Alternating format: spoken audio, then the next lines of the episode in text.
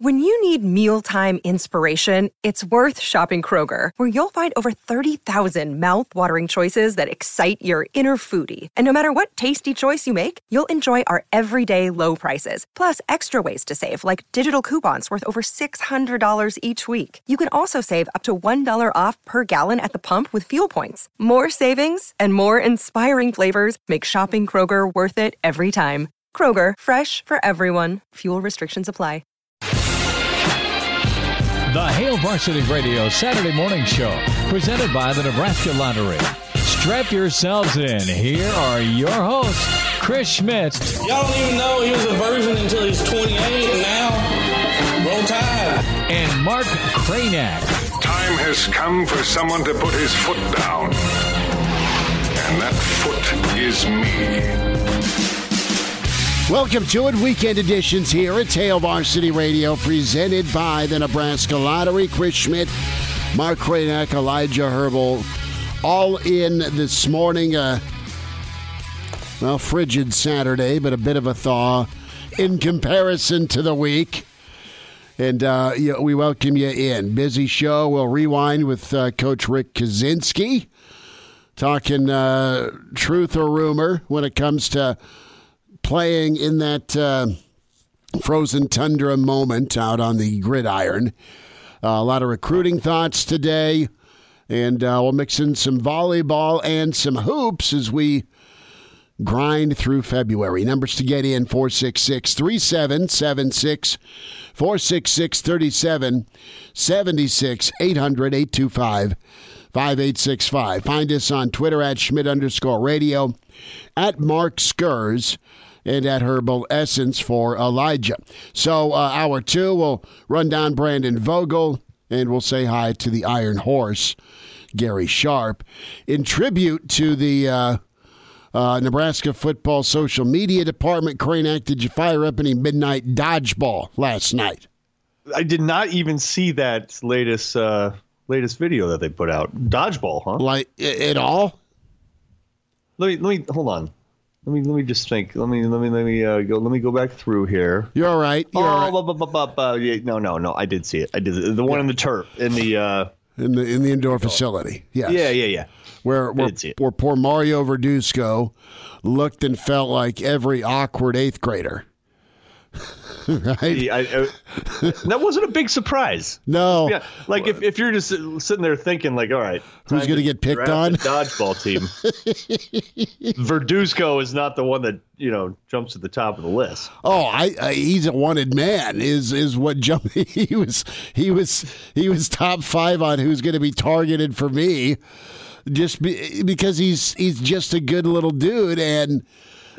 he, he's got his jacket and his backpack on, and he's trying to wind up and and throw. And the next thing you know, there's three speeding spears coming at him.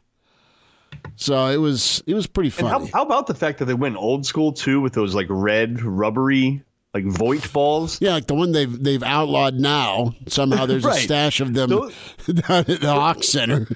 those have been outlawed for like a decade. So you know that all those kids, like none of them have actually ever played with them. They've just heard about them. They're like, oh my god, that's brutal. I could have destroyed some kids back in the day. Even back in junior high, before you know, when you and I were doing the junior high thing, and I mean those were great. We could even palm them then. You know, you, you- despite whether you had the the NFL prototype hand size in junior high or not, you could still palm those bastards.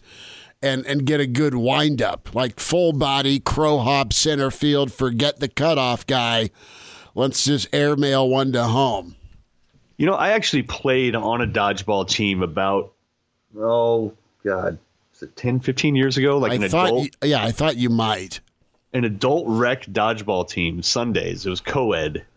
It was brilliant. I'll tell you what, because the, here's the thing that about it that was so cool that everybody realized. Like Spandex? As soon as, well, as soon as you hit the court, everybody on the court is cheesing out, smiling. Like everybody.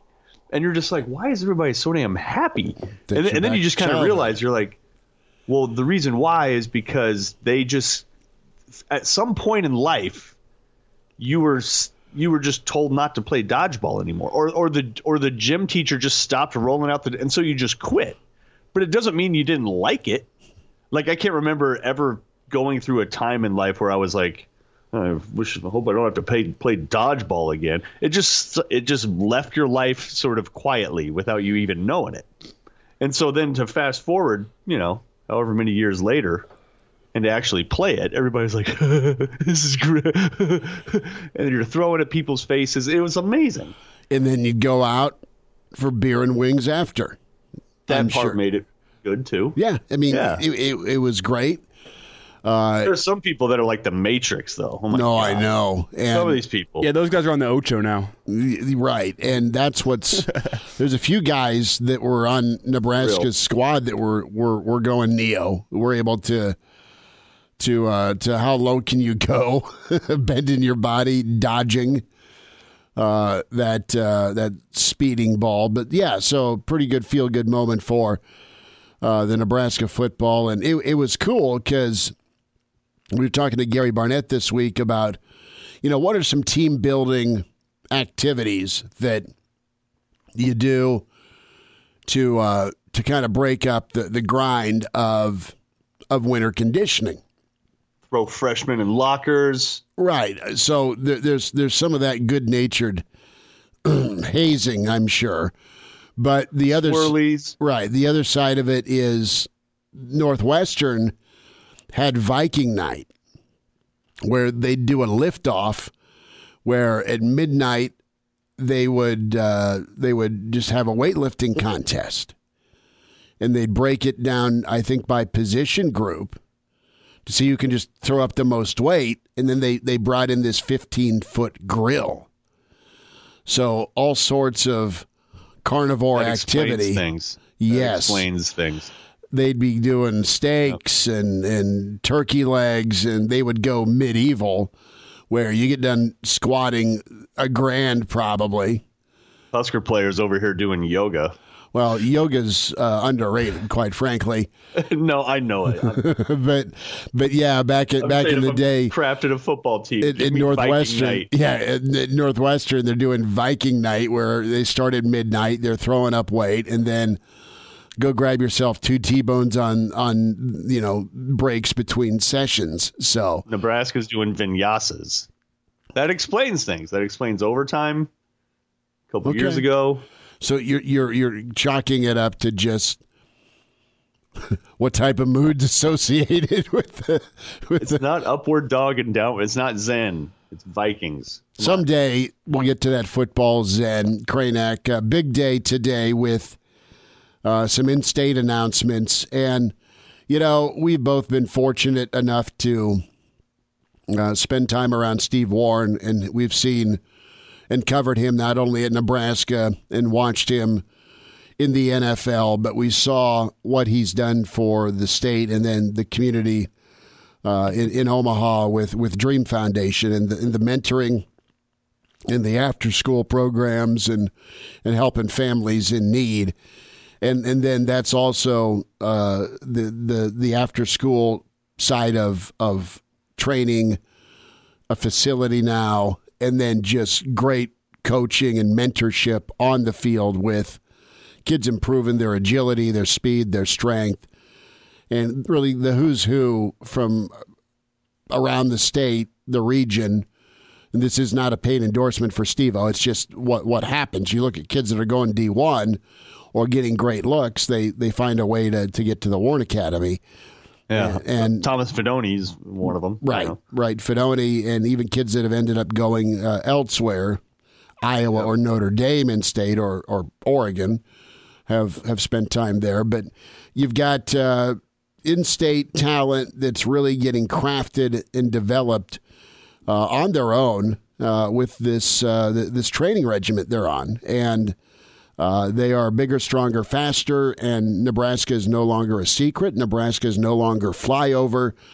Nebraska is an open border for programs around the country to check out. Huddle helps with that as well. But today, uh, you're going to see a, an announcement here of a top five as we shift towards 2022 recruiting. And you've got Omaha Central lineman Deshaun Woods, and you have Burke linebacker Devon Jackson. Uh, And then you've got uh, some Bellevue West studs, of course, with uh, Micah Riley Ducker and Kaden Helms. And then Ernest Hausmann from Columbus. I watched Columbus play this year, and Hausmann was so much fun to see get after the quarterback. Such an athletic guy. But, you know, uh, it, it's a different contrast uh, with uh, what the, the prospects are for Nebraska to land these 2022 kids and also the 2023 crew. Uh, it's just different. There's just not a lot of, uh, I won't say Nebraska love, but but these kids aren't really drawn towards Nebraska, similar to when Nebraska got here with the uh, the Hickman and Henrich situation out of Burke. Nebraska day one came in, made them a priority, got them to Lincoln, and we feel pretty good about uh, Henrich, and we'll see what Hickman can do as he goes back to tight end. But uh, you know what? Going to be a battle, and I don't know that Nebraska is going to have a winning battle with uh, this Nebraska five group for 2022. Maybe one, maybe two kids end up in Lincoln. A long time between now and December. But I, a lot of the recruiting experts don't expect to see Woods or Jackson have Nebraska in their top five today. Yeah, it's a it's a bit of a perfect storm. It is somewhat concerning, but I think it's a, more of a result of how the last ten ish years have I think gone. You're right on.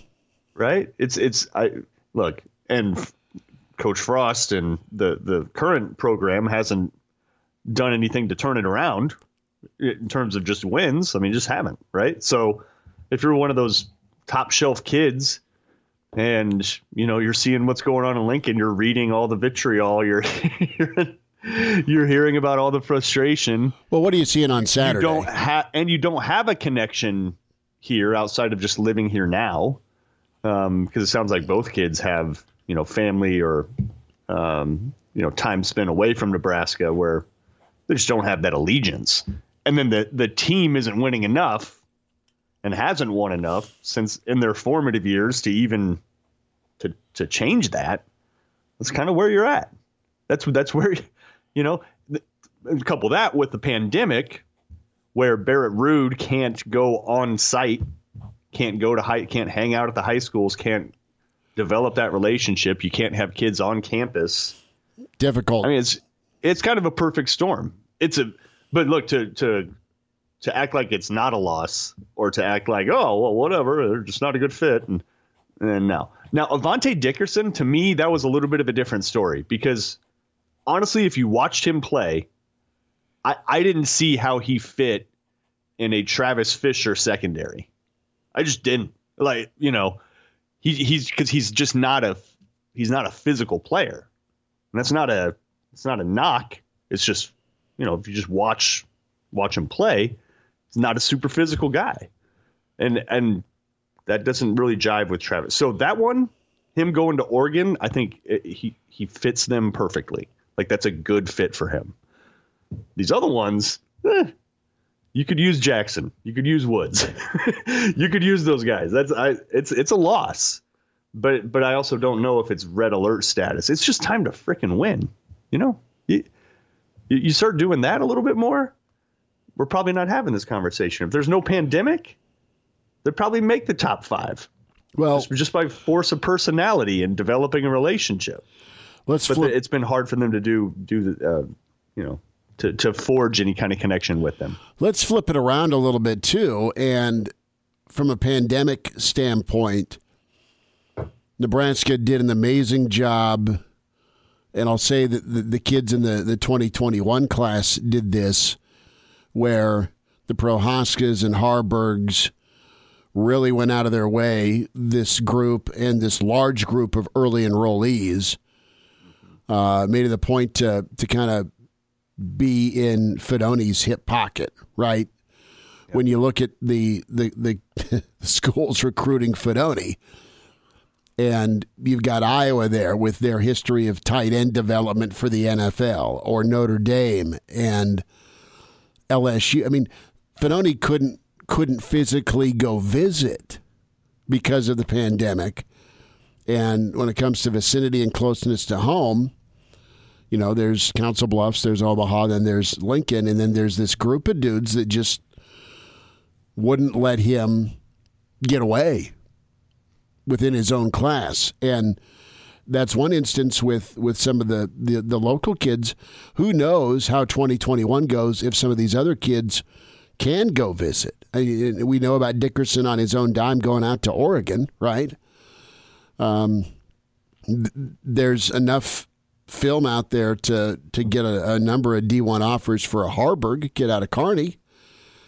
But when push came to shove, it, it, it, it can work both ways, right? Where with this pandemic, you're you're kind of locked in and you can't travel for the official visit, uh, which can maybe help sway staying closer to home because you, you just you just got to accept. All right, here's our virtual tour. Great, great, great. All right, sweet. Or yeah. you uh, you you find a way on your own dime, and that's not easy for a lot of families. And I mean, this thing got pushed back again, the recruiting dead period, to May 31st. So I think it's it's double edged sword here, and yeah. uh, what you touched on about not being able to kind of be in Omaha as much as you can be with uh, a lot of these a lot of these kids for the 2022 class is is not ideal for Nebraska, but Nebraska can make uh, their own argument with uh, some development, some wins on Saturday, and uh, you know proof in the win loss column that, that things are getting turned around, and they can leave an impression before this next early signing day that's you know 11 months away. Yeah, and it's it's not for lack of trying. I think there's a couple players over the year. Harrison Phillips is one of them, defensive lineman for the Bills yep. that went to Stanford. You know, Nebraska screwed themselves there because they didn't recruit him properly. They didn't treat him with respect. The offer came in way too late. You know, he th- that was just after the Suh years, and so I think the thought with the staff at the time is he didn't have the I don't know certain physical traits that they were looking for you know, their prototype. And so they, they punted on him and they lost him. And look, he's in the NFL still. you know, he's like, that was a huge miss because you didn't really, you didn't really try hard enough there. Noah Fant, that, that recruitment got off to not a very good start by a, a defensive line coach, if I'm not mistaken, that was here for a year and gone under Riley. Mm-hmm. Um, that that kind of messed up that relationship. So there, there's at least none of that going on, right? It's it's it's not for lack of trying, but you know, kids have their own set of uh, reasons why they do or don't want to do things. Um, and anymore, it just has. I, I think you touched on it. The, the, the fact that Nebraska is more open than it ever was before, whether that be because of technology, ease of travel, social media, wh- whatever. That that wasn't always the case. You know, Nebraska enjoyed relative anonymity with their players before. There, there weren't a ton of of other schools that came in and, and tried to recruit here. But it's easier to do now. It's easier to recruit wherever the players are. Other programs can easily go in and recruit, and Nebraska benefits from that. Look, Nebraska has been poaching a lot of good players out of Iowa. You know, they've been poaching a lot of good players out of Kansas.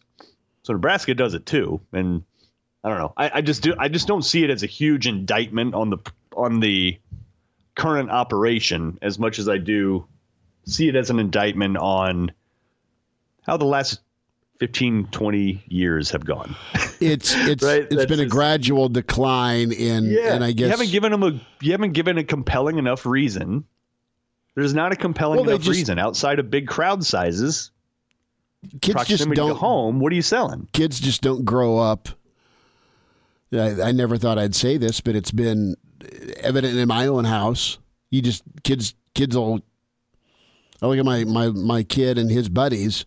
They love football. They play football in somebody's front yard as often as they can. They love doing it, and they kind of pay attention to Nebraska. There's pictures of them when they're four, five, six years old at tailgates. You know, during the Kenny Bell years and again, that's now seven years removed.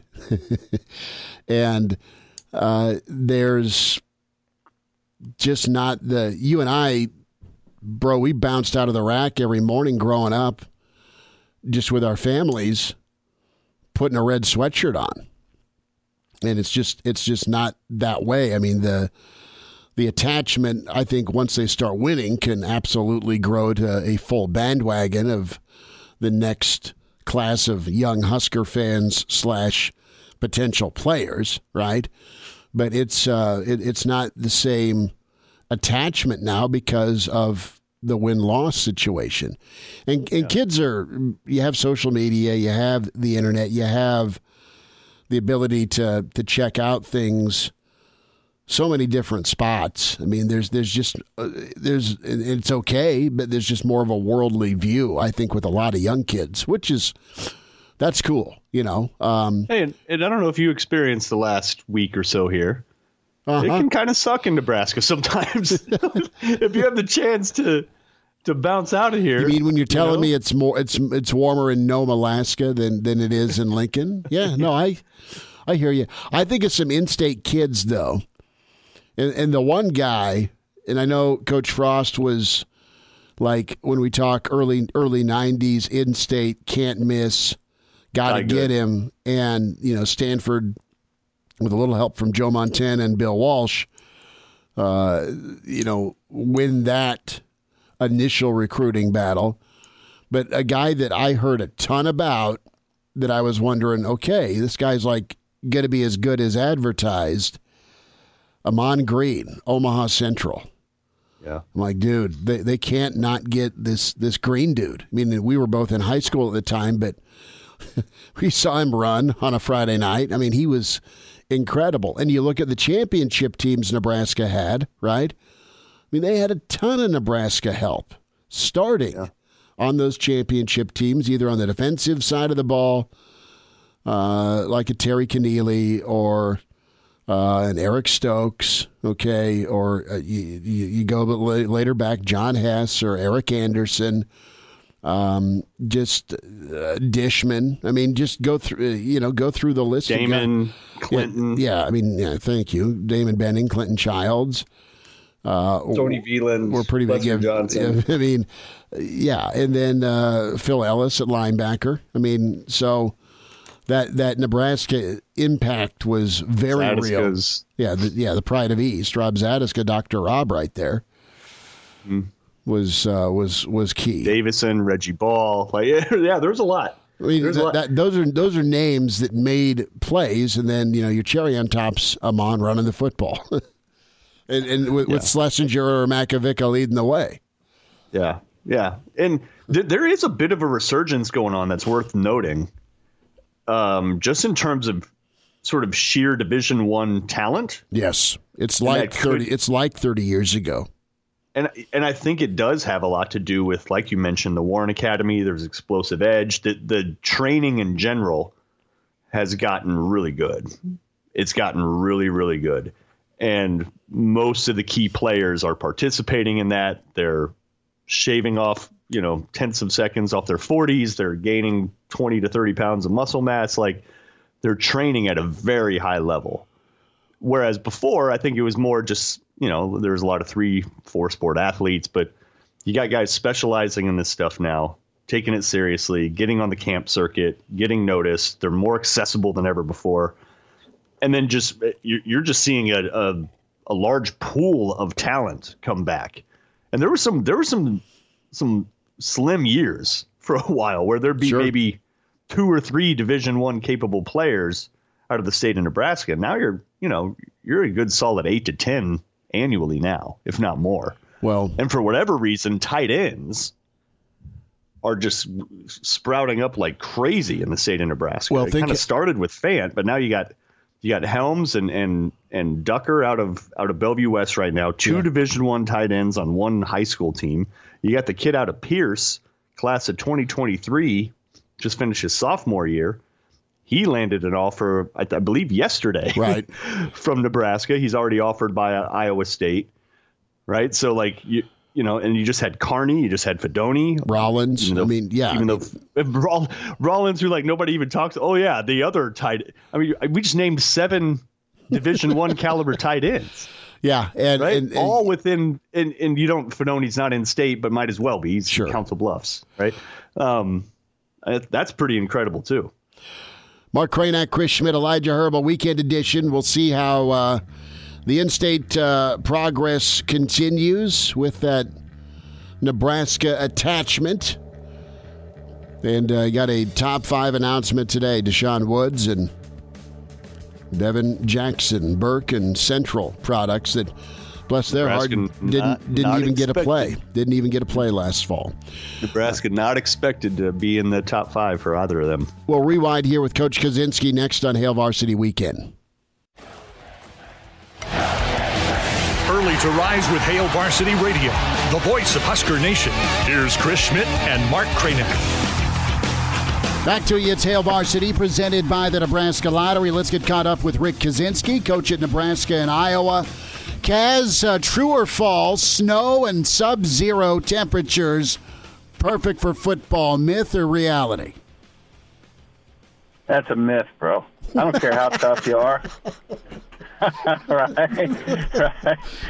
Fa- Fatigue, fatigue in cold makes cowards out of all of us. So um, yeah, that's a uh, that's that's a myth. I think, Schmitty, that uh, that Nebraska Iowa game in 2012. I think that's the coldest I've ever been in my life. I, I remember walking out in pregame, and I went over and uh, I was talking to uh, I was talking to JP, and I'm like, somebody's gonna die. I'm like, we shouldn't even play this game today. It was I don't know what I don't I don't think the temperature was like below zero. I don't know. It was probably the wind. That was the coldest football game that I had ever been a part of in my life. It was awful. I mean, credit to both teams. I mean, that was a hard fought game. It was ugly it was an ugly game, but good lord, man, you had to be a tough dude to uh to hit uh bash your head to another human being on that day. Well, That's my thing. I, I didn't go to that. I've never. I've been to Iowa City, but I have not gone to a Nebraska Iowa game in, in Iowa City. I, I, I will do that once this stupid pan- pandemic goes. I plan to do. Uh, my buddy's uh, from near Iowa City uh, that I golf with, Iowa Russ. So he's a big Hawkeye guy, and uh, we're gonna go drink a lot of beer uh, on a Friday, and then and then go go to the game Saturday. And but long and short of it is, yeah, my dad and my brother, because my brother was living in Ankeny, and, and mm-hmm. they went. And my dad, bless his heart, I mean, he lived through the 70s of the Oklahoma Nebraska game, you know, the day after Thanksgiving or around late November, Yep. where everybody froze their ass off, and it was Jack Daniels and hope that got you through. And, uh, but he's like, no, never again am I going to a football. What is it about Iowa? Ames and Iowa City, Nebraska fans, like, still can't warm up from those two venues. Gosh, I, I can't I can't figure it out. I mean, honestly, that that game, yeah, both games, even the game in 14, um, that was it was it was it was brutally brutally cold, man. But uh, yeah, I don't know if it's just that wind, but I, I don't remember like um, Kinnick Stadium when I was coaching there being being a real windy stadium. Right. It's just, uh, I guess it's just the luck of the, the luck of the draw. But I tell you that that game with uh, that series with with Bo and uh, our staff, that was a that was a entertaining that was an enter, entertaining hard hard fought uh, hard fought series there, man. Those So, were those were such always something.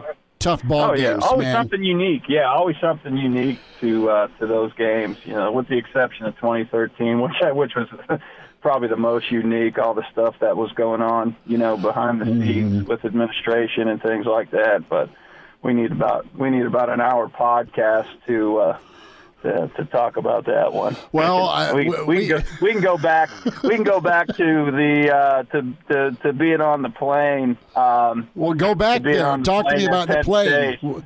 Oh, let me tell you. Let me just say, there were some people wearing uh, wearing Husker colors that were didn't seem real happy that uh, we had beat Penn State in overtime. So let's just let's just let's just say that we'll save the rest of it. We'll charge people to listen to the rest of that story. Well, that was a that was a freaking blizzard you guys were in, and Mm-hmm. uh, I I got uh, an account from from the sideline from from somebody we we both know, and it was a situation where Bo was ticked off about special teams. He was letting Garrison have it, and and then you know uh, was it Maher who drilled the winner? I forget who made the field goal. No, it wasn't S- Maher. Smith, Was it- right? Oh gosh. Was it Smith? No, uh, yes, Patrick. Yes, Patrick. yes. Yeah, he nailed it. He nailed it twice. I know because there was a false start. That's that's what set Bo off. Somebody had a false start. They had to kick it again. You guys had to kick it again. And, and as soon as it, it it splits the uprights, like Bo's wanting to hug, and, and like uh, Mr. Garrison is Oh, like, I turned to JP. Me, Vinny, me and JP were standing next to each other. Uh-huh. And uh, and literally, the ball was going through the uprights, and I I turned to him. I said, "Let's get the hell out of here." literally walked off the field. I literally that was the conversation. and then uh, yeah, we got in the coaches we got in the coaches locker. We were we were freezing our uh, we were freezing our, our asses off, and then yeah, just a just a bunch of pissed off, angry, angry guys, and then you know you get around your players, and like I said, even though Penn State was a little bit, little bit down that year, um, you know, right after the Sandusky stuff, I mean, they, it's still Penn State. They still had good players, and you're playing in Beaver Stadium, and uh, you know, so you know, we found uh, we found a little little joy there in in Mudville after that win, and you know, we get on uh, we get on the plane, and some folks walk past us, and they, honestly, they they were grimacing. And I remember Bo turning turning and looking. It was it was Bo and JP, and then it was me and Terry Joseph. Always sat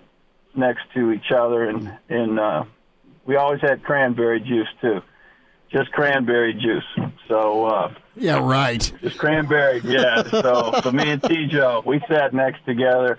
We sat we sat next to each other in the third row there, and Bo turned around and he just said, "Did you see that?" And we just all shook our heads, man. You know, and that's kind of that kind of parlayed into the into the week uh, the week ahead of us. So. uh yeah, man, that's that was. uh I know we're jumping around a little bit, but yeah, that I, that was a that was a tough Iowa week. It was it was hard just kind of keeping the team together going into that Iowa game, and you know, God bless Ron Kellogg. Um, you know, I mean, but uh, you know, you're you're down to your to your third quarterback, you know, and and we're we're battling our tails off, man, and we're beat up, and I mean, you talk about a skeleton crew. I mean, I think I think I went to that Iowa game in 2013 with uh, with five D linemen that that could actually play in the game. It was it was it was a wild deal, brother. Well, and and the guys you did have were pretty young. I mean, yeah, you had some some really talented dudes, but they hadn't seen a lot of starter rep snaps, or at least, you know, because I remember Vincent having a big game, but Vincent was Oh, yeah. was really young uh, and, and Oh, yeah. played really well. But yeah, that's just it, man. Uh, going from the Big Twelve, covering this team to the Big Ten, where and the Big 12 was was awesome. It was fun. And then you get to the Big 10 and it's not just that everyone in a headset is pretty money. It's the other Yeah. the other the other side of it being it's just a death march because oh, you you just rock Penn State in overtime. Uh, here's Iowa, you know, here here's Iowa coming to town. Uh, and it's as cold or worse. And by the time it's November, everyone's just beat to hell. I mean, it's Well, it's, it's just stacked on on top of one sides of another, right? Absolutely. I mean, I've been on I've been on both sides of it. You know, I, on the Iowa side and and the Nebraska side. And let me tell you, I mean, you are crawling. You are crawling to that game, crawling. And I, I in 2011 when we played uh, we played um, in Lincoln uh, at Iowa. It, I mean, same thing. I brought two kids, Darian Cooper. Um, I can't remember. Brought another D lineman, two redshirt guys, because that's that's what that's all we had. We were almost going to play two two guys that we had redshirted the entire season. Um, Riley McMahon and Darian Cooper. We brought them on the trip to Nebraska because we weren't sure if we had enough D linemen. And then, you know, right before the game, you know, we had a conversation saying obviously that's not fair to them, and you know we'll move this backer here. We go to this package, but you know Rex Rex had a career day. They got us. We we, we played pretty well. Uh, our offense couldn't generate a whole lot, and uh, then Rex they they went unbalanced in the second half, and uh, they were just running ISO um, ISO to uh, to the unbalanced side, and, and we did, we didn't have an answer. We didn't have an answer for Rex, and but I mean it. But I mean both teams, man. I mean we were just beat up. You know, there's a ton of ton of respect. I mean at, at that point, I'm sure there is. I'm sure Nebraska's getting some of that now, but you know those games were they were they were bloodbaths, man. I mean, we were crawling, and then even 2012, um, 2012 we're playing them lose Baker, lose Baker on the first series, mm. and I think we lost. Uh, didn't we lose? Didn't we lose the center too? So I was that was that center. Jackson? I think so. Yeah. yeah. You know, we so it, we go to we go to Iowa City in 2012. We convinced, you know we clinched the division. We got to play Iowa you know they're struggling. We got out of there. I think was a 13-7 win, and we mm-hmm. had to mm-hmm. play lights out. We had to play lights out um, in the second half to regain control of that game, man. So. Yeah, just wild times, man. Wild times. A few minutes. Rick Kaczenski's with us, Hail Varsity Radio. Kaz, you mentioned the Iowa Nebraska showdown. And is there a, a game that you uh, either were part of at Iowa Nebraska, or let's go back to Notre Dame that that's just kind of burned into memory? You've laid out some, but like a post game kind of a wow, I'm really enjoying this win. Well, you know, you, you I guess when you, when you look at the ones you enjoy, you kind of bundle them all together. There's a few that stick out. I'll get to that, but you know, as a coach and a player, you you you know you reflect on the ones got away. I mean, the '95 mm-hmm. Orange Bowl played Florida State at Notre Dame. And uh, gosh, I mean, we were in control of that game. We're up 26-14 with about seven minutes to go. End up losing. We had we had a punt return called back. Uh, excuse me, and um, you know, defense just couldn't get them. You know, Florida State realized that uh, they were Florida State, and and uh, I think we played a lot of man and they just went up and down the field on the last two drives and ended up beating us. That's just one man you just wish you had back. And then Southern Cal '96, we had we had beaten them, I think, 10 years in a row um, at that point. And, you know, we're going in to score. Had a guy, I'll say his name, he dropped the ball and fumbled. Malcolm Johnson would have put us up, would have put us up by, uh, would have put us up by 15 with uh, two minutes to go. And, uh, you know, they go down, score, and go for two, tie. We go to overtime. They beat us in overtime. So, you know, that's just you know stuff like that is what sticks with you. But of course, man, the locker room. That's I mean, you, know, I mean Norm Parker. He used to say it all the time, man. He's like, you know, you do it for the. He said we played Penn State in in 2000, 2009 at Penn State, and it was supposed to be their revenge game from 2008 when we beat them on a last second field goal, and and he talked to us all week uh, to to the defensive staff. He said, "Hey guys, just." look at your kids' faces when we beat Penn State's ass. And Penn State had a really good team. We go in there, it's a whiteout. They score on the first game of the first play of the game, 80 yard touchdown. I want to flip sidelines. I'm like, huh, I'm kind of pulling for Penn State. Penn, Penn, I'm like, this is cool. Whiteout. I'm like, holy cow, I want to coach here.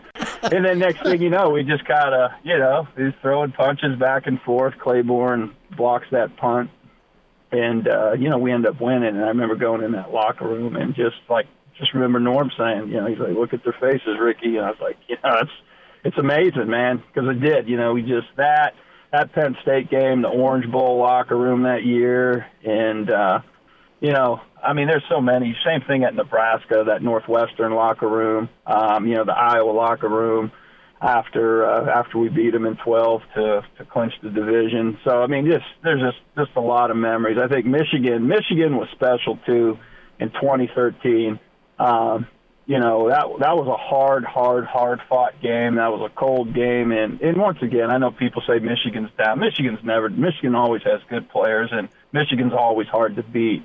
And you know, uh, Ameer scored on an option play there and it was just just great. I mean, you're going up that tunnel that Bo Schembler, Bo Schembechler walked up. I mean, just just gosh, man, there's just so much history, and you're beating Michigan in the in the big house, and you're walking up with the Michigan players, and you know it's just a cool cool deal. And I actually I think I have a video of of Bo after that game, you know, talking to the team, and so yeah, there's there's a lot of there's a lot of memories like that, man, you know, and. uh but yeah, I think more as coaches and players, you know, you're always looking at, you're always kind of reflecting more on the ones that that got away a little bit more than the ones that uh, that that you won. But yeah, there's some there's some there's some special memories. I remember beating Texas's ass down there. You guys know how that beat them on a last second field goal in in '96 down there.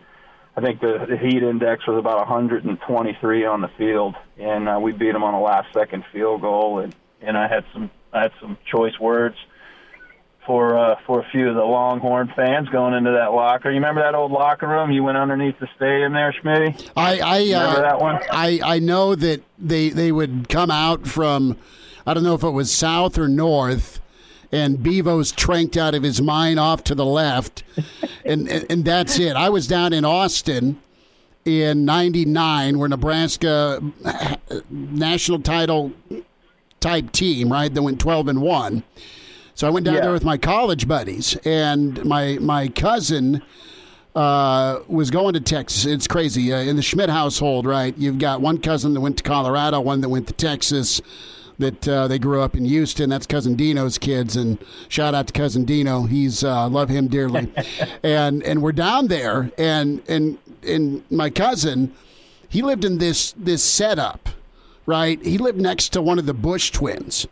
So we're playing beer. We're playing beer pong till all hours with one of the Bush twins, and it was it was great. And then like everyone's partying, McConaughey's on the sideline. Nebraska got even in the Big Twelve title game, but that that loss at the end was just. We had great seats. Uh, we had incredible Yeah. seats, but it, it Yeah. just you were just like son of a gun. Now the the best part of that whole weekend was sitting down having a beer with Earl Campbell at his uh, barbecue joint on, Sixth Oh, Street. he's the best. I mean, he's the best. I mean, he's he's the He's awesome. He's the, he's the absolute best, man. Absolute best. but I, I never Yeah. got the, the, the locker room treatment. Kaz, we'll get you out of here on this. This is fun to chat some ball with you. Coach Holtz, and I've had him on the show a few times, and he's just he's so awesome to to, to hear his his storytelling ability, but he he is so wise, and he had to be a guy that the guys. I mean, not to go cliche here on you, but would run through the wall for because he was such uh, a motivator. Is that fair to say about him? Yeah, absolutely. And you know, you had to you had to earn your stripes with Coach Holtz, but you also knew that there was a path to that. You you, you saw what the benefits were if you earned those stripes. So you came to work every. It's like your it's like your dad. It's like that male mentor and role model. You're always trying to pre- you you want that acceptance. You want that approval. And once you got it, it was so powerful. And you know, there was never a game at Notre Dame where that I was involved in as a player where I thought, man, we don't have a chance. I mean, no matter what, I was like, you know, we're we're, we're in this game, man. You look to the sidelines and you're like, okay, Coach Holtz is gonna he's gonna he's gonna figure this out for us, right? And that's how and that's how we all felt, and or at least that's how I, I guess I can just speak I can speak for me. That's how that's how. Hey, we'll see you later. Sorry, I'm still at work here, but uh, that's how we, you know, that's how we all felt, and at least the guys that uh, that I was around and, and respected coach and and he, he knew the buttons to push. Um, you know, I'm sure, and I, I had the privilege of working for him also, and I saw how he changed. You know, and I, I think that's that's that's what was great about him. He knew that he couldn't be the same coach at Notre Dame that, um, or couldn't be the same coach at South Carolina that he was at Notre Dame. And you know, there's just, uh, and I think that that tells you about the guy. You know, he he reads people, he reads pay, uh, players, knows how to motivate them. He knows their background, right? He knows about their parents. He knows where they come from. He knows what they're susceptible to. And you know, you it's real easy to buy into him because you know you believe everything he says. You know, you believe this guy. If I listen to him, he can he can make me great. Kaz, thanks for, for jumping on, brother. The Hail Varsity Radio Saturday Morning Show, presented by the Nebraska Lottery. Strap yourselves in. Here are your hosts, Chris Schmidt Y'all don't even know he was a virgin until he's 28, and now roll tide. and Mark Cranack. Time has come for someone to put his foot down. And that foot is me. Back with you, Tower 2 Weekend Edition, Hail Varsity Radio, presented by the Nebraska Lottery. Good stuff from Coach Rick Kaczenski. Love our weekly chats with him. Mark Cranack, Chris Schmidt, Elijah Herba. We welcome in Brandon Vogel, managing editor from HailVarsity.com and magazine. You find him on Twitter at Brandon L. Vogel and get his book, Dream Like a Champion with John Cook. Vogues, before we get into the, uh, the uh, most thrilling moment uh, with you know college football described in two words, it's a fun little Twitter game that was played kind of on the opposite um, uh, spectrum of things that was floating around so- social media here. And Solid Verbal put this out, and uh, without naming your team, describe your lowest moment as a college football fan in two words. Well, I want I want the highest moment, so be thinking about that. Cranack, you too, and I'll I'll have Billy one. C. Huh? Billy C. Is that your lowest moment? Highest. That, Oh. that was great. Okay. It was great. Loved it. I love the uh, the inflection in that. Uh, I want to I want to get your your take on volleyball last night, Vogues, before we dive into some football stuff. And The strain. okay, this the strain is is is also in the running, but man, I, I got home from my ball game and, and caught the tail end of, of Nebraska, Minnesota, and Govs uh, finish uh, off Nebraska last night. They'll do a little brunch session tomorrow at eleven. But man, uh, Gophers nine and zero. They were able to to find ways, and uh, Nebraska faced some some pretty tough deficits and put rallies together. But man, Minnesota just was was too good last night. Yeah, uh, it was it was it was interesting. Uh, I don't after that that first first set uh, where Nebraska lost 25-15, That honestly, like I I couldn't recall a team I a time that I'd seen Nebraska volleyball look that out of sorts. Um, and then they you know they ended up losing the match, but kind of bounced back from there. I mean. Total points, uh, Minnesota outscored them by 7 and that includes outscoring them by ten in, in the first set, which nobody does to Nebraska. So it, it, it, was a, it was a strange game. I mean, Stephanie, Stephanie Samedy is an amazing, amazing player for Minnesota, as, as a lot of people saw last night, if they didn't already know that. Um, Lauren Stivrins played really well. So I, I'm really interested in how Nebraska comes back from that, particularly with a a day off in between because while they lost to the number five team in the country, uh, Nebraska entered at number four. Um, I think they did some some good things, and I think it's it's the kind of game that can shake you up a little bit, but in a productive way. Um, and we've seen that happen with past Nebraska teams. It usually isn't this this early in the season, uh, but it's also a strange season. So I'm, pretty intrigued to see how Nebraska comes back. in the post game, Coach Cook was talking about, you know, he, he talked about a few things that are highly technical that I didn't quite understand because he's John Cook and that's his thing. Um, but there were some some parts that did resonate with me, and a big theme he came back to was just playing hard. And he's like, I I just think this team has forgotten how hard you have to play in the Big Ten as a result of their schedule. You look at Minnesota's schedule; they've already been at Penn State. You know, they came in eight and zero. Um, Nebraska really hadn't been tested; they'd kind of cruised. Uh, do you think that's part of it? Is just sort of the overall kind of effort and intensity? I, I, I think so. I think there's there's definitely something to that. Um, as as you mentioned, going on the road to Penn State is is a is a pretty nice advantage to have. Um, when then you have to go on the road and, and try and do it again at Nebraska, and like you said, Nebraska well had one weekend uh, postponed, and just Maryland, Rutgers, Indiana. It's not the it's not the lead up to that to the, the highest level of, of Big Ten volleyball, and I think within the games, you know, Nebraska dug itself such big holes in in well, really all of those matches. The, the fourth set wasn't wasn't quite as, as deep as, as the first three, and that's just uh, I think that that does kind of lend itself to to that line of thinking of hey, you got to be ready to go from from first serve each time out.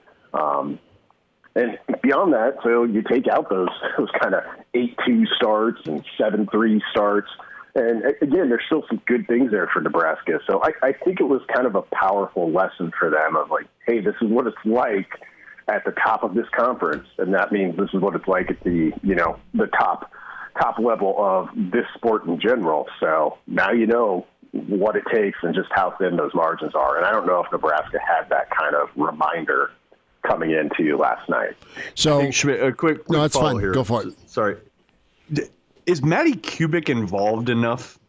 I think that was one thing that stood out to me. Uh, I'm, I'm just curious. uh, Yeah, you follow them a lot closer than I do, but it just it feels like she's not quite as featured or involved as maybe she could be. Yeah, um, she could probably get a few more touches. I mean, that was the thing that stood out. I mean, if you watch the, the BTN broadcast, they were talking about it during it. It was just how many swings Samedy had, and, and whether Minnesota wanted her to have that many. Um, you know, for the for the most part, I think being able to spread it around is is obviously a good thing. But yeah, she could probably use for some more. She she really came in or came on late uh, in, in the match. You saw the the second set, the one that Nebraska won. I mean, Lauren Stivrins was just on fire, and, and she's a little bit different. I mean, she I think hitting percentage wise was pretty similar to to what Samedy was, but you know, Lauren Stivrins a middle blocker, and you're just going to have you're going to have less opportunities there. Um, so, so they do need, you know, having that just dominant force. Your best player on the outside is just a little bit more natural seeming, I think, for, for how most teams play and what we're used to seeing from from volleyball. So I think that that's part of it. But yeah, they definitely try to spread it around, and, and obviously the defense is is trying to oppose you as well, and and that's where it gets tough because volleyball becomes really high level uh, once you start in, start to get into the strategy of it. Um, it's probably something that's tougher. I, I I don't claim to have an understanding of being able to watch a match. Uh, live and be like, oh, this is what Minnesota's trying to take away, but that might be part of it too. Vogues uh, to to Coach Cook and his success, his approach with the team today. Uh, you got beat, and you got beat by a good team. How how will he go about corrections and being able to voice his displeasure with losing, but also get the kids to, to rebound where they're not it's not like Nebraska hasn't lost. They just don't do it that often. All right. So, uh, and, and they have as many big wins as uh, the, mo- the the teachable moments, so to speak, with you know uh, a situation where they'll they'll lose uh, a match to a Minnesota or a Wisconsin, but th- they'll always like get better as the year goes on, and they're still really really good at you know six and one on the year. So. Uh, what, what's what's Coach Cook's magic getting a response against a, a high level team after a disappointing outcome?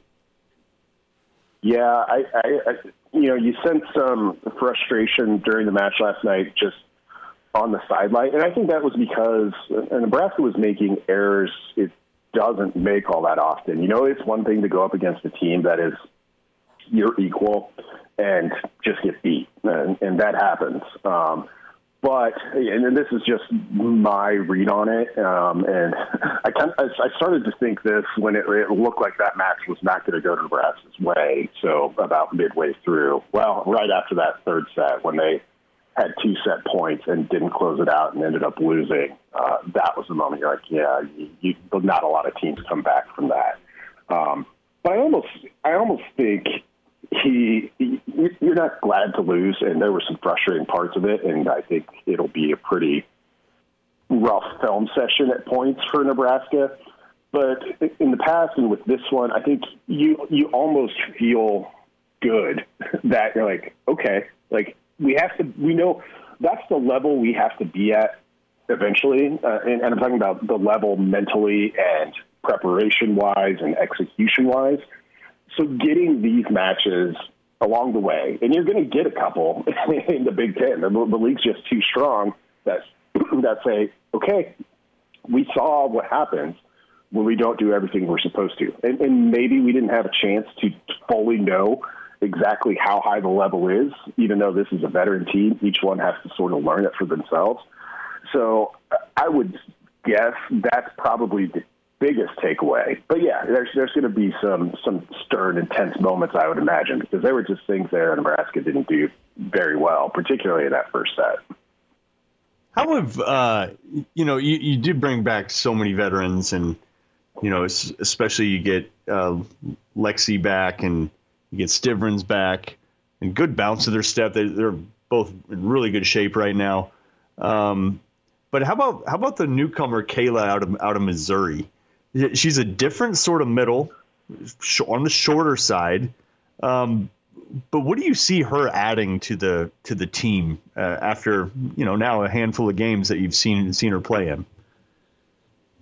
Yeah, I think she she gives them a little more offense, and that's what they've been trying to to do there um, with with kind of flipping and strategically using her and Callie Schwarzenbach, who who is probably a little bit stronger on the defensive side at that second middle blocker spot.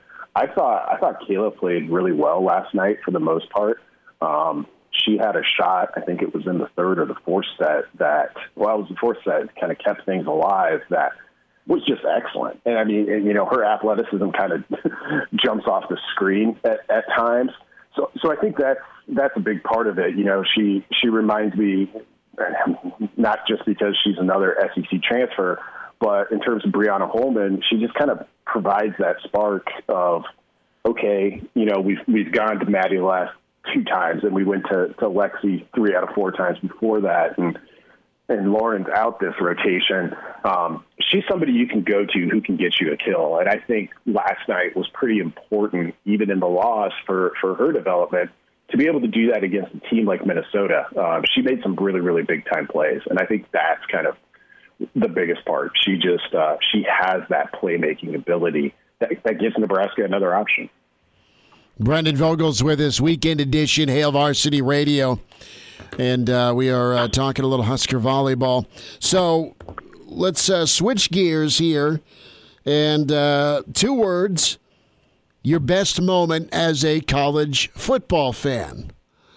I'll I'll lead off, and this was a special moment because it was my first Nebraska Oklahoma game, and I, while I was in the stands, there was always something really cool about Brent Musburger doing Nebraska Oklahoma. Right after Keith Jackson w- was there. Um, doing that that game for, for years as well, but uh, it was a, a game that was totally cold and gray, and 32 felt like minus 32 because there was so much dampness at Memorial Stadium on the old turf. And Calvin Jones, I think, scores with four minutes left on a counter. And Nebraska had trailed, and they ended up coming back to win. And the the two words that were uttered that best hey, you know, that best expressed the joy we felt on West Balcony that day as we absolutely froze our ass off, the Schmidt family, was Hello Miami. Hello, as, as Calvin Jones scores, Hello Miami. You know, it's like he's Larry King taking a phone call. Uh, Cleveland, hello. But, uh, you know, there's a, there's a thousand bigger games, but when we flip it around from you know agony to to joy or best moment, uh, I got to go with Hello Miami, which was cool because that was the end game. Man, let's get to Miami for New Year's Day, Vogues. Uh, if you're a Nebraska fan. Yeah, that's a, that's that's a good one. Uh, Musburger, he, he, had some good ones. Obviously, I think the flea kicker call, if I recall correctly, oh. I don't know if it boils down as nicely in two words uh, as, as, that one. Uh, Mark actually took my top two choices, so um, I'm going to go with Cory Schlesinger. Oh, because I think if you say that, nice. that tells you what you need to know, and just so so that Orange Bowl, obviously, it, it, it's, it's symbolic in so many ways. I think for for Nebraska football of that era in that, well, one, you kind of finally exercise the demons after well, the, the, the 1994 Orange Bowl, the previous Orange Bowl, and just the bowl losing streak going into that one. So there's that. There, there's there's what that play represented in terms of well, how Nebraska played that whole time, it was, you know, grind grind teams down, and in the fourth quarter, you're just going to be better. Uh, what what epitomizes that more than than a fullback scoring twice in the fourth quarter? It's a fullback trap, um, which I think says a little bit some, something about kind of the genius that the, the play calling genius that Tom Osborne was. So there's a lot that I think you can bundle into just saying those two words. Um, Cory Schlesinger, fullback at Nebraska. If you know, you know. that was so good. I mean, uh, the, the, you know the the Davison call, great tribute there, and then I can I can still hear it. Pavelka screaming Cory Schlesinger. That's awesome. That's really good. Kraynak, you got one, or are you just keeping that to yourself? Uh, I mean, it's, it doesn't quite have the. It doesn't harken back to the championship years, but Mr. Suh Ah, two words. Yeah. which was on the Thursday night Missouri game. You were at the that, announcers pretty much gave up pronouncing Ndamukong. and they just referred to him as Mr. Suh the entire night. And he, you know, of course, obliterated Blaine, Blaine Gabbert, crushed his soul. Incidentally, they're teammates now on the Buccaneers. I bet you that's kind of awkward. Uh, do you think they embraced after the Super Bowl win? No, I don't. No, he's still hiding from him. 13, 12, 13 years later, he's still hiding from him.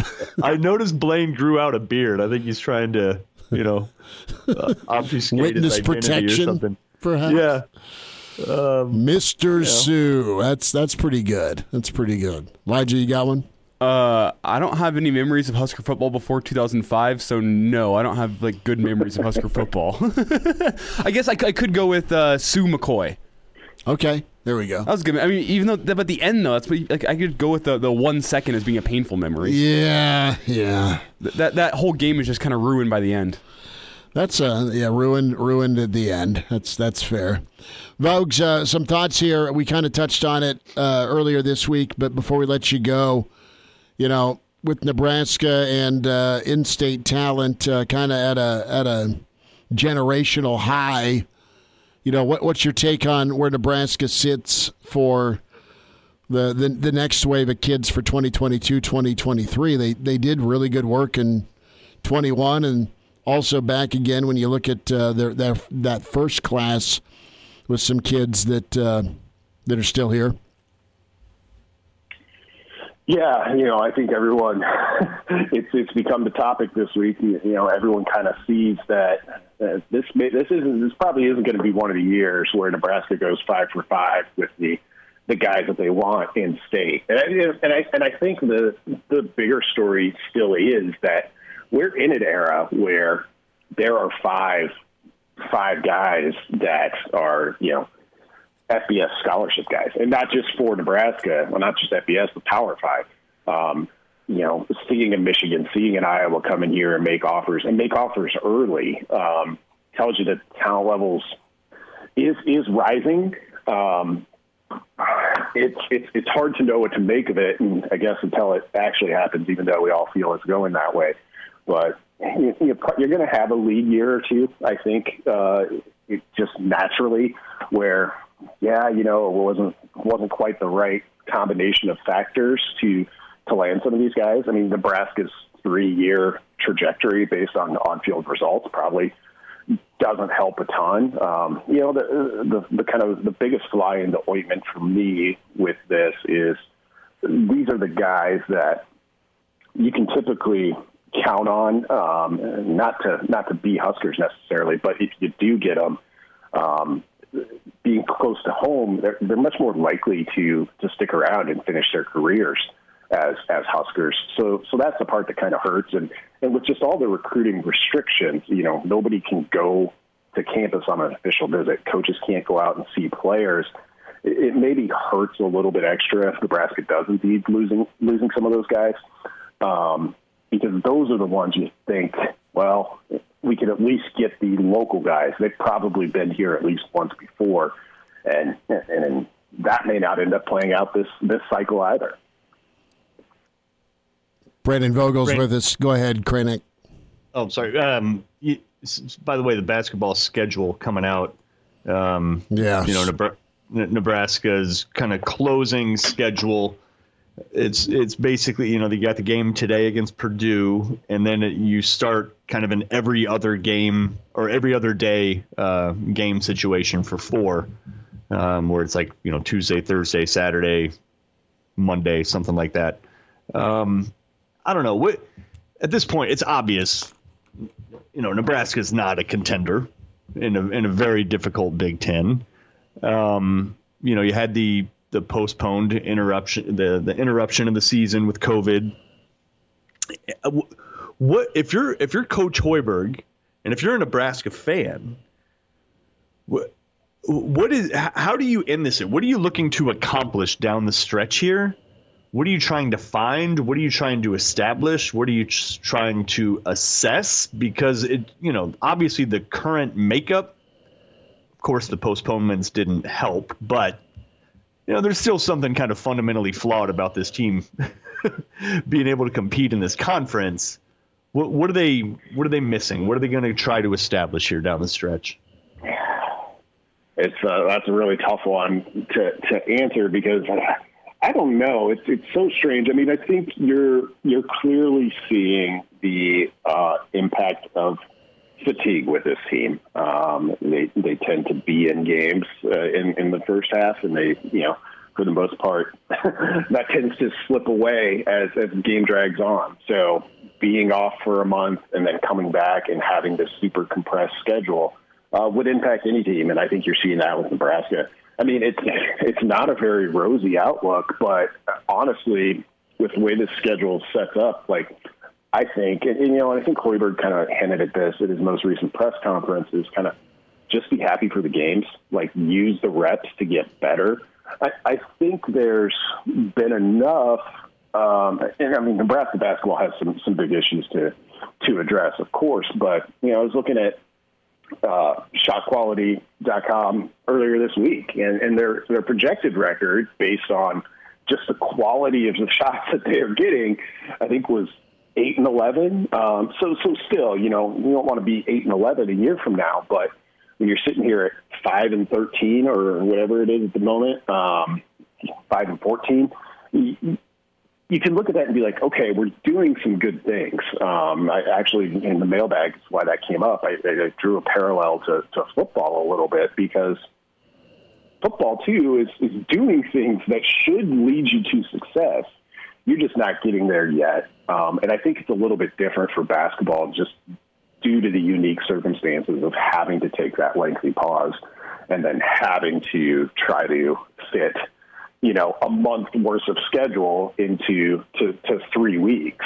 So for for Nebraska basketball, I think it's kind of stay the course. Like, yeah, you hope some of these things get better. You'd like to see them finish games stronger. I think that would be a good sign that they're kind of bouncing back from having to take that break. Um, but for the most part, it's like, can they get maybe one or two of these games? But even more importantly than that, might be just play well for 40 minutes. Um, that might be the ultimate takeaway for me as I watch these next few. Vogues, uh, have a great weekend, dude. Thanks for jumping on and talking uh, some ball with us today. Appreciate your insight. Yeah, thank you. All right. Thanks, Brandon sir. Vogel, managing editor with us, HailVarsity.com and magazine at Brandon L. Vogel on Twitter. A quick timeout. The Iron Horse. Up, up next is Gary Sharp.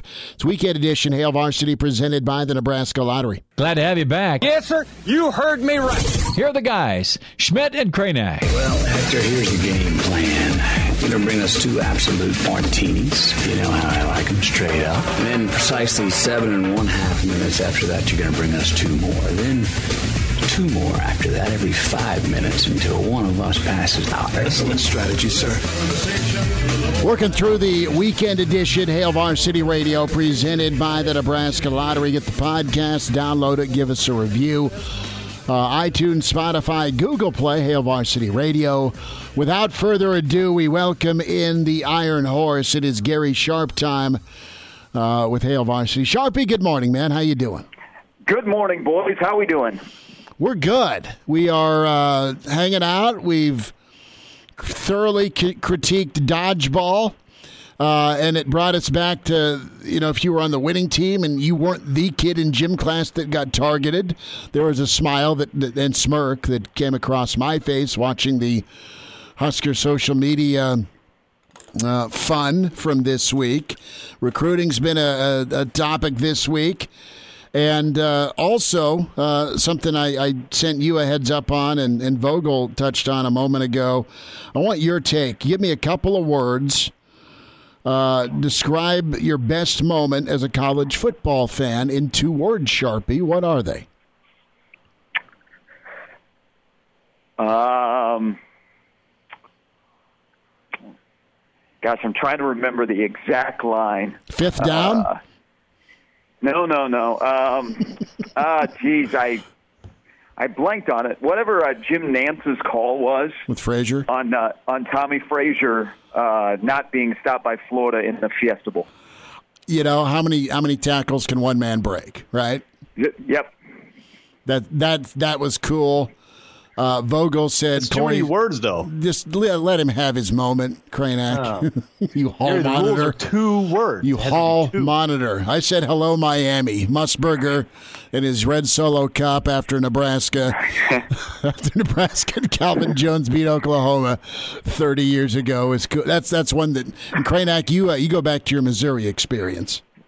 Yeah, Mr. Suh jumped out to me. That was a that was a good one. That that's how good. they that's how the announcers referred to Ndamukong because they didn't want to try to pronounce it as he destroyed Blaine Gabbert. So two more words that Nebraska God. Nebraska fans are anxious to hear: touchdown Fidone. That wouldn't be bad. Uh, I, I, if if there's not plenty of those during during his career, something went wrong. Um, I, I, you know, that's a that's a phrase that should roll off the uh, tongue. He's impressive. You know, back to your comment, Schmidt, about the dodgeball video. Remember the day when Nebraska football would release videos like that, and we would just watch it for enjoyment. Nowadays, it's released, and every single thing is critiqued on Mario Verduzco still wearing his backpack, uh, to how guys look, how guys throw a uh, you know a dodgeball. Um, I don't. It you know what? It's uh it's nice. It, it gives you a little tease. Um, we we get our spring football obsession filled with FCS football before spring football begins. Uh, you know, we got recruiting stuff going on. It's uh, it's never ending. At least it's kind of quieted down around Nebraska football. We haven't had the drama of the uh, first month. Well, and Nebraska wins the offseason every year. You see a lot of chatter about that on Twitter too, where You know, you know what though? Someone asked me on my show earlier this week, and and I may have brought it up.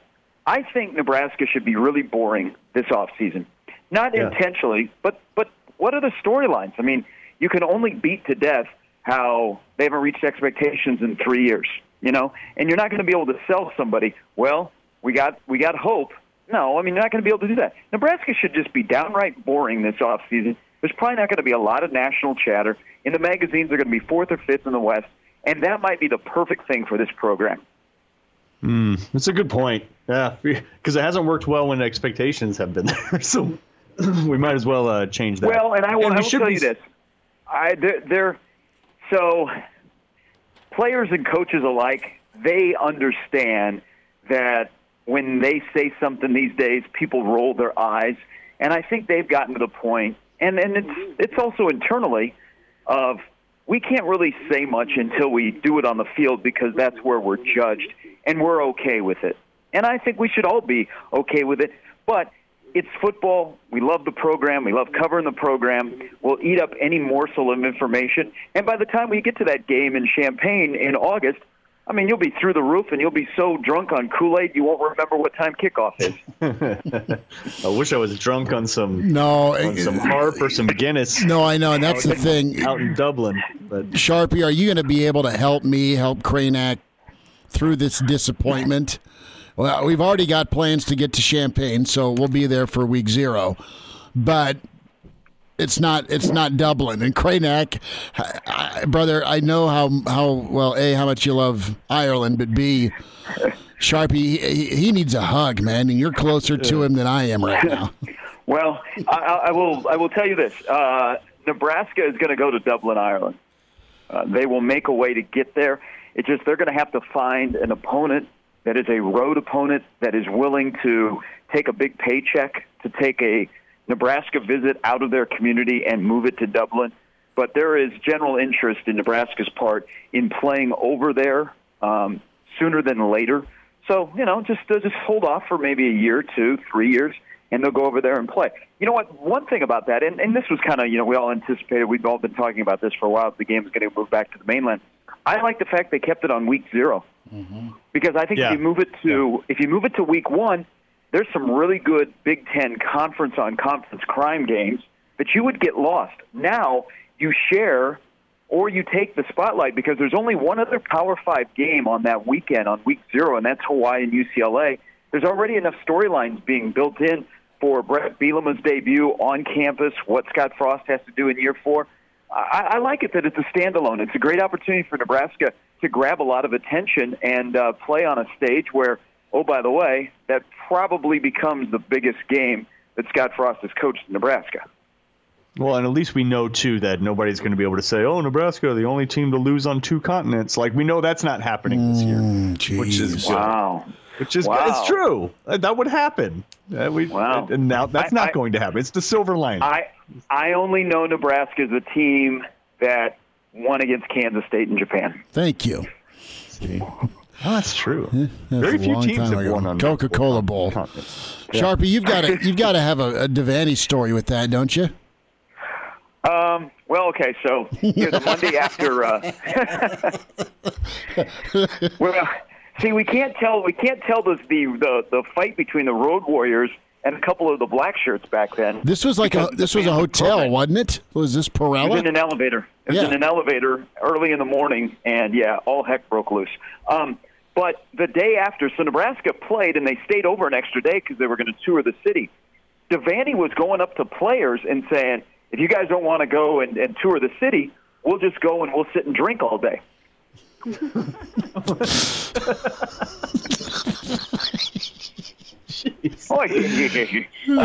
Oh. Oh, oh, to the bathhouse we go. I was gonna say, yeah. I mean, what kind of what kind of tour? Ireland. What kind of tour are we taking? So, so I, I don't know if any players took him up on the offer, but Bob Devaney consumed uh, quite. Uh, let's say he just soaked in all of Tokyo. Soaked in all of Tokyo. That's good. Yeah. Um, Gary, let's switch to baseball. Come on, let's keep talking. Soaking in Tokyo. Should we just keep talking Bob Devaney stories? Like Bob Devaney, who Bob Devaney, who as the athletic director one time, a young Gary Sharp, uh, Bob Devaney got lost in uh, South Stadium. He couldn't find where his office was. Oh my goodness. Did this have to do with I- s- soaking up Lincoln? I, I escorted him Was back the Tam to, O'Shanner involved? Yeah, well, hey, you know who has stories is his drivers. Um, but he also used to, you know, John Sanders was his guy, Yes. and he would show up. You know, it didn't matter. The, the coach didn't know what time the game started for baseball. I mean, he that it was really even as an athletic director. Who, you know, who cares? He asked. He asked once. Asked Cal Bentz. That's how he hired Cal Bentz as a swimming coach at Nebraska. He asked him, "Have you ever had anybody drown?" Cal Bentz said no, and he goes, "You're hired." Um, but Devaney, Devaney would show up at the baseball games, and his driver, you know, would would pull right up there to where Buck Beltzer was, the entrance, and Devaney would slowly get out of the car, and he would shuffle his way into the ballpark. And Buck Beltzer had that gate right behind home plate that you could walk onto the field. Well, Devaney really didn't care or didn't realize or didn't see that the game was actually going on. And Devaney, a couple of times in the middle of games, would open up the gate to walk on the field while the game was going on. Oh no! And John Sanders would have to call timeout, and he would go over, and then he would escort Coach to the dugout. You know, he got you know Devaney was getting a little bit older. Uh, he was he shuffled. Well, then Devaney would sit in the corner of the dugout and just dog cuss the home plate umpire, and you could hear him. You could hear him if you were standing behind the backstop. Ugh, and that was when Nebraska was on the rise in quite a bit of quite a few sports. I just, I, I mean, is Bill Moos drinking enough right now? Uh, do we, do we have to send him a bottle? Yeah, well, yeah, well, I mean, I don't know that we'll ever have an athletic director that'll be visited by Barry Switzer on set delivering tacos. Or remember, here's the thing about Devaney: is, and I wish I, I, I caught him at the tail end when you know when, when Coach wasn't in great shape. Bob Devaney, as an athletic director, had a gambling show on television. He would pick games against the spread. He had two coaches shows, didn't he? He had one with uh, with our with um, uh, he had Well, he one, had the- 10 11 and uh, he, had, he had the 10 11 show with the taco moment, right? Yep. And then he had uh, he had like a KTV show, I believe, but it wasn't called. It didn't have his name in it at all. It was like the Nebraska football show. But Devaney was on there, and he would pick games against the spread. Oh, jeez. Yeah. Things have gotten so buttoned up since then. Can we talk baseball now? I mean, I just I want to get into a few things. The schedule came out. I'm I missed this by the way. If I'm sure there's been an announcement. Are- Are there fans in the stands or is it a local decision? Just real quick. Do- do Uh, right now, it's uh, in the hands of the Big Ten, and, and the Big Ten has made no ruling. They would like no fans. Nebraska is uh, pushing, along with other teams in the Big Ten, to have some semblance of fans where they, they can get local approval and they can put it in the hands of local officials because Nebraska and other teams in the Big Ten are trying to position themselves for the fall where they can make decisions on their own and not the Big Ten dictating how many people are in their stands. I think Nebraska baseball will have maybe not initially, but towards the end, a semblance of fans. I would be very disappointed on that Memorial Day weekend when they play Michigan mm. if you don't have, you know, at least 10, 20% capacity at Haymarket Park. Yeah. Okay. And that, and that's how Nebraska is going to close the regular season is against Michigan. But schedule comes out, and if you haven't looked at it yet, it's you know primarily Nebraska's just playing on the weekends. Uh, in most cases, a three-game series, but in some cases, it's it's like a pod, pool play type thing where you know you'll play four games, two against one opponent, two against another. Um, so it, it's interesting way of going about the schedule, and especially early, it gets interesting with Iowa because you get you get them once in uh, you get them twice in Minneapolis, and then you follow that up that very next weekend with a three game series in Iowa City. And Iowa, and according to some polls, are, are picked ahead of Nebraska this year, but you- you're kind of front loaded on your schedule. You're getting some contenders early. Um, wh- what do you think is the best case scenario for for Nebraska? Are, are, are you trying to are you trying for 500? Is that realistic? Um, over the first maybe 10 or so games, probably through the Maryland series, or I, I don't know. What what? How well do you think Nebraska will fare up until you hit Penn State, which is you know kind of bottom of the barrel in the Big Ten? Well, I, I think Nebraska feels like they're in a good position. They're ready to play. They've got their first three starters are all locked in. The fourth one will be uh, you know, kind of a mixture of arms. I think they like where they're at, where they're going to be able to get off to a good start. I think to get in the NCAA tournament out of this league, you're going to need to be probably, I don't know, 10, 10 games above 500. You know, let's say there's 44 scheduled. Let's be realistic. Maybe you'll lose four, six games possibly. I think you got to be 10 games above 500 uh, to get into the NCAA tournament because I, I don't know what the committee will do looking at the Big Ten, not knowing you know how how good Michigan is, how good Indiana is, oh, how good Ohio State is. But if you're Nebraska, you're really not on the radar to begin the year. I think if you're 10 games above 500 and you beat those teams that I just mentioned, you win series against them, then I think Nebraska's in a good spot for the uh, NCAA tournament. Here's the thing: why it's a conference-only schedule. I got this straight from the horse's mouth.